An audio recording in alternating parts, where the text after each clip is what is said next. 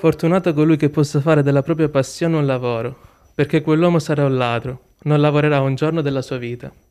Questa volta non potevamo trovare una, un esempio più calzante di questa affermazione. Siamo in compagnia di Riccardo Zangelmi, costruttore professionista certificato Lego, e le sue sculture sono state commissionate da aziende come Adidas, Ducati, Unicredit e anche la NASA. Benvenuto. Grazie mille, buongiorno a tutti. Intanto come prima domanda, eh, come si sente essere invidiato da tutti i bambini del mondo e anche quelli ormai diventati adulti? Non si sente un po' in colpa nei nostri Beh, confronti? In colpa no, però insomma è un grande onore per me poter, fare, poter rappresentare l'Italia e fare questo lavoro nel quale quotidianamente cerchiamo di dare il massimo per i nostri clienti e per eh, gli usufruitori delle nostre mostre. Ecco. Perché cioè, lo possiamo dire, cioè, eh, adesso è tempo di Natale, nel cuore di ogni bambino, tra tutti i regali che posso trovare sotto l'albero, quello più invitante, diciamo, è una scatola di Lego.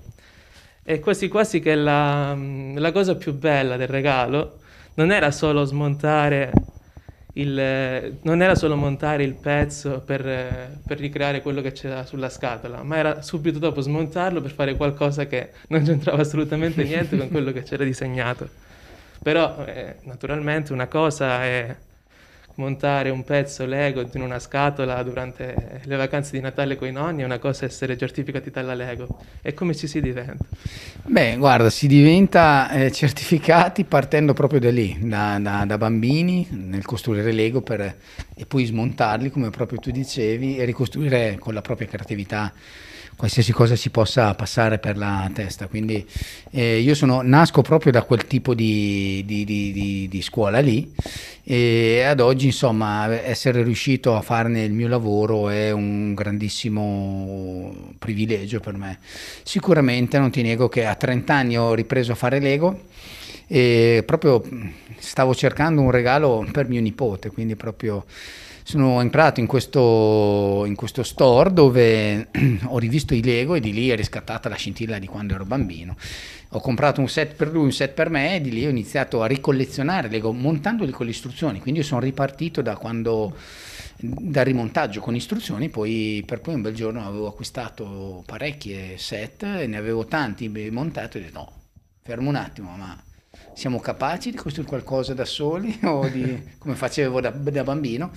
Ho detto ci provo, ho smontato tutto e di lì ho iniziato a creare cose mie e subito eh, discrete, poi sempre migliori nel tempo, anche perché poi acquistando sempre più pezzi avevo la disponibilità di, di, più materiale e la qualità del prodotto che ne usciva era migliore, nettamente superiore.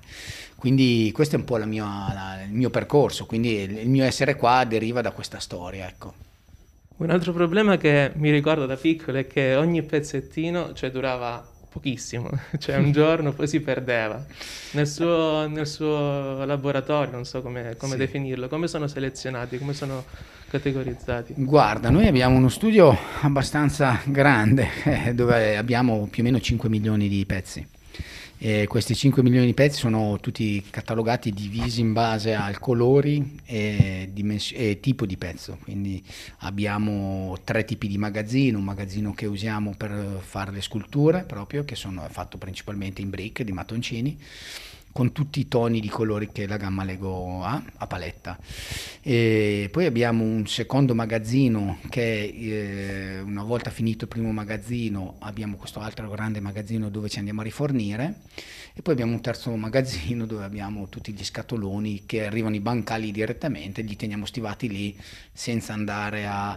è l'ultima risorsa che andiamo a prendere quando abbiamo. Poi abbiamo un, un magazzino di pezzi speciali che è quello do- più difficile da organizzare perché eh, Lego, ricordiamoci che eh, produce oltre 4.000 pezzi diversi, quindi per tutta la gamma di colori, quindi capisci anche tu che catalogarli tutti perfettamente non è facile, però è una sfida quotidiana anche per noi perché ci sono talmente tanti pezzi, però insomma li, disponiamo in, in, in, scatole trasparenti, quindi noi vediamo all'interno cosa c'è, pe- cosa c'è, dentro e sotto abbiamo un riferimento del pezzo, quindi è tutto molto catalogato, molto bene, perché sennò sarebbe un delirio.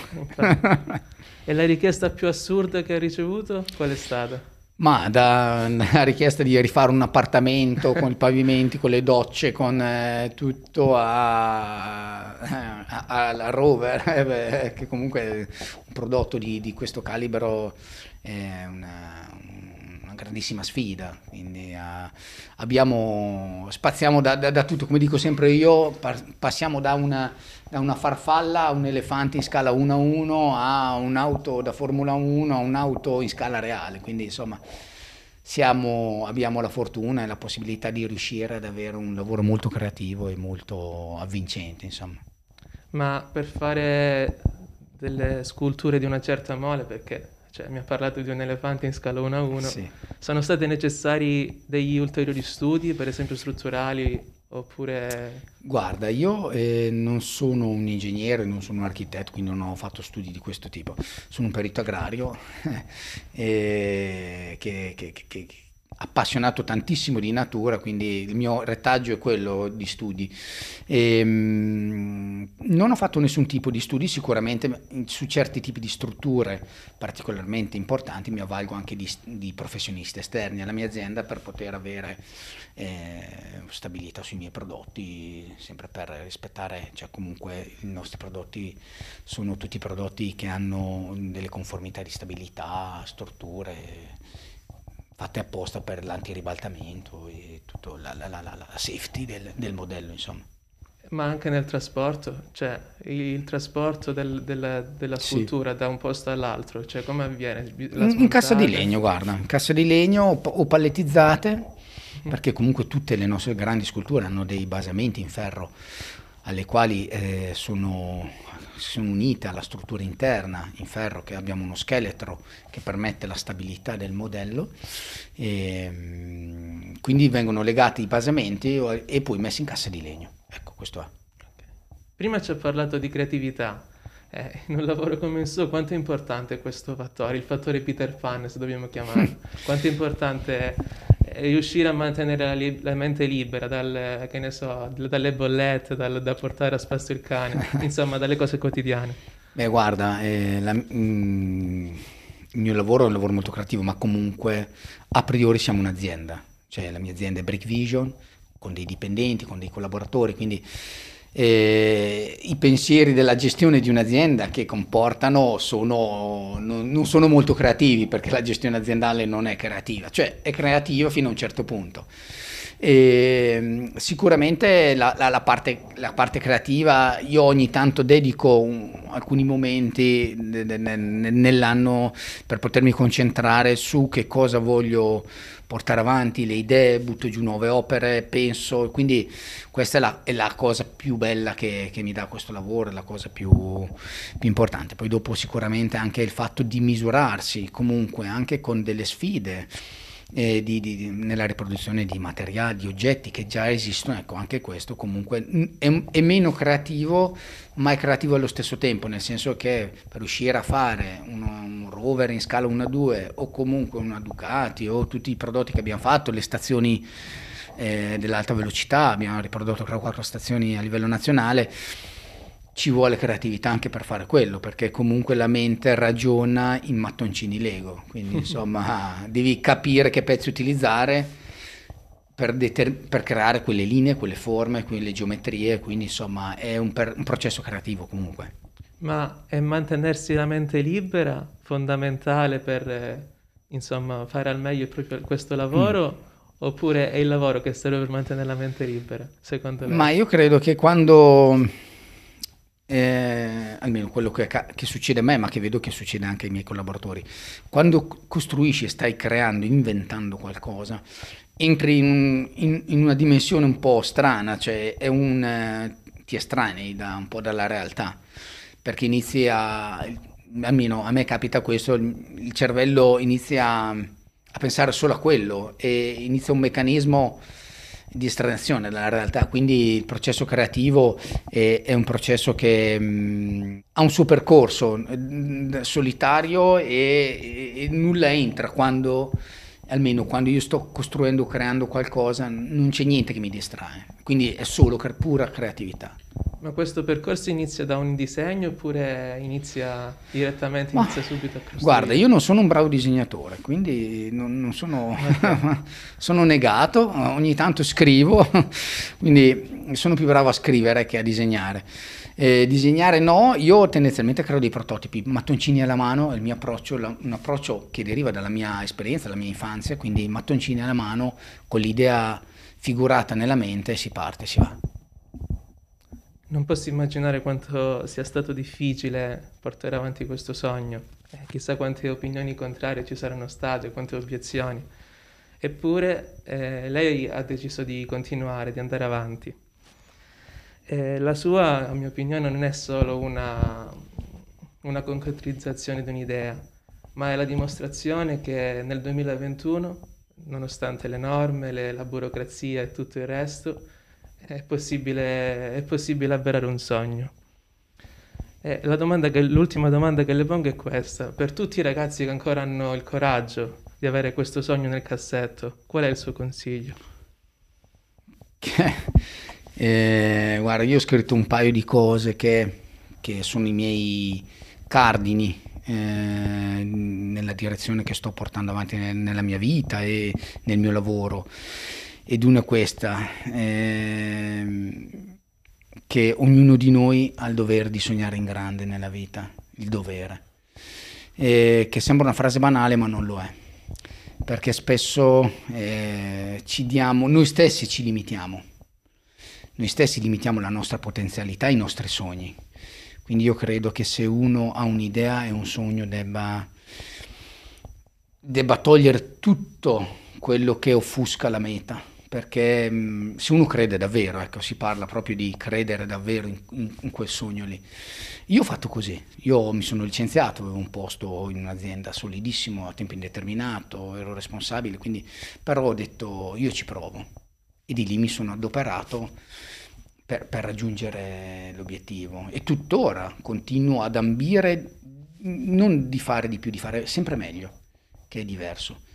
E quindi credo che i giovani eh, debbano continuare sicuramente a sognare, ma debbano mettere in pratica, il pro- cioè realizzare il proprio sogno, quindi bisogna agire. Ecco, questo è fondamentale, perché un sogno, se, non, se non, ha un sogno e non segue un'azione, rimane un sogno, mentre se segue l'azione è facile che diventi realtà.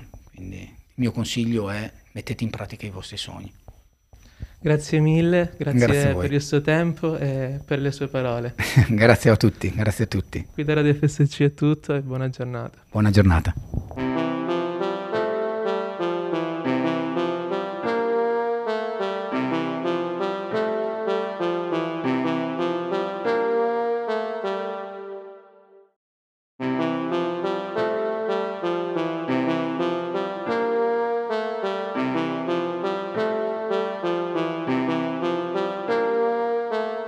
Ciao a tutti ragazzi e ben ritrovati per questo secondo episodio della rubrica di Radio FSC Diario di un Erasmus. Io sono Marco e per questo primo semestre ho deciso di provare finalmente questa esperienza ed infatti ora mi trovo in Irlanda e precisamente a Maynooth, dove prima di partire mai avrei pensato che sarebbe diventata una nuova casa. Perché dico questo? So che tra gli ascoltatori potrebbero esserci persone timide che magari hanno più difficoltà a conoscere nuova gente. Ebbene ragazzi, non preoccupatevi, perché se c'è una cosa che farete sicuramente è proprio conoscere nuova gente in modo spontaneo. Come ho fatto direte voi? Prima di partire io ero abituato ad uno stile di vita sempre di compagnia, vivendo al Collegio San Carlo, e questa routine di vedere sempre gente, avevo paura di perderla, ma invece l'ho ritrovata qui in Irlanda. Ad esempio, siccome studio giurisprudenza, avevo paura che avrei visto i miei colleghi soltanto a lezione e quindi di poterci parlare molto poco. Mi sbagliavo completamente, perché qui esistono varie associazioni chiamate societies che permettono ai ragazzi dei vari corsi di studio di vedersi al di fuori degli orari universitari per stare insieme organizzando viaggi ed attività inerenti alla propria facoltà. Ma attenzione, questi gruppi non esistono soltanto in base a ciò che studi, ma riguardano i temi più disparati. Pensate che qui io frequento l'associazione dedicata al cinema, dove ogni settimana guardiamo film diversi in base alle nostre proposte, gustandoci degli ottimi popcorn. Sì, ma Marco, io sono più un tipo da bar, pub per conoscere persone. E che problema c'è? Non appena si arriva in Irlanda, si viene subito messi nei vari gruppi WhatsApp e tra questi spicca quello di Student Union, un'associazione degli studenti dell'Università di Maynooth che ogni settimana organizza eventi a tema come il quiz game o il karaoke ed addirittura anche quello dedicato alla cucina italiana con la preparazione della carbonara. Sì, però Marco, io non posso perdere tempo sempre con serate, io devo allenarmi, faccio parte di una squadra, non la vedrò per mesi. Beh, caro mio, in Erasmus c'è sempre una soluzione. Infatti, oltre alle societies, esistono anche i gruppi sportivi, dei veri e propri club che contano una ventina di vari sport nei quali si può entrare liberamente senza necessariamente mostrare il proprio curriculum sportivo. Io ad esempio sono entrato nel club di calcio e per tre volte a settimana, oltre a ricordare ovviamente ai ragazzi che l'Italia è campione d'Europa, mi sono allenato con nuove persone, riuscendo a fare esperienze di allenamento diverse da quelle a cui ero abituato. E soprattutto quando si fa gol e ti dimentichi che esultando in italiano sembri un pazzo ai loro occhi. Come vi ho detto, questa esperienza permette di creare nuove relazioni che sono importanti per non sentirti solo, perché si dice che un Erasmus è per sempre. Per quale motivo? Provalo e lo capirai da solo.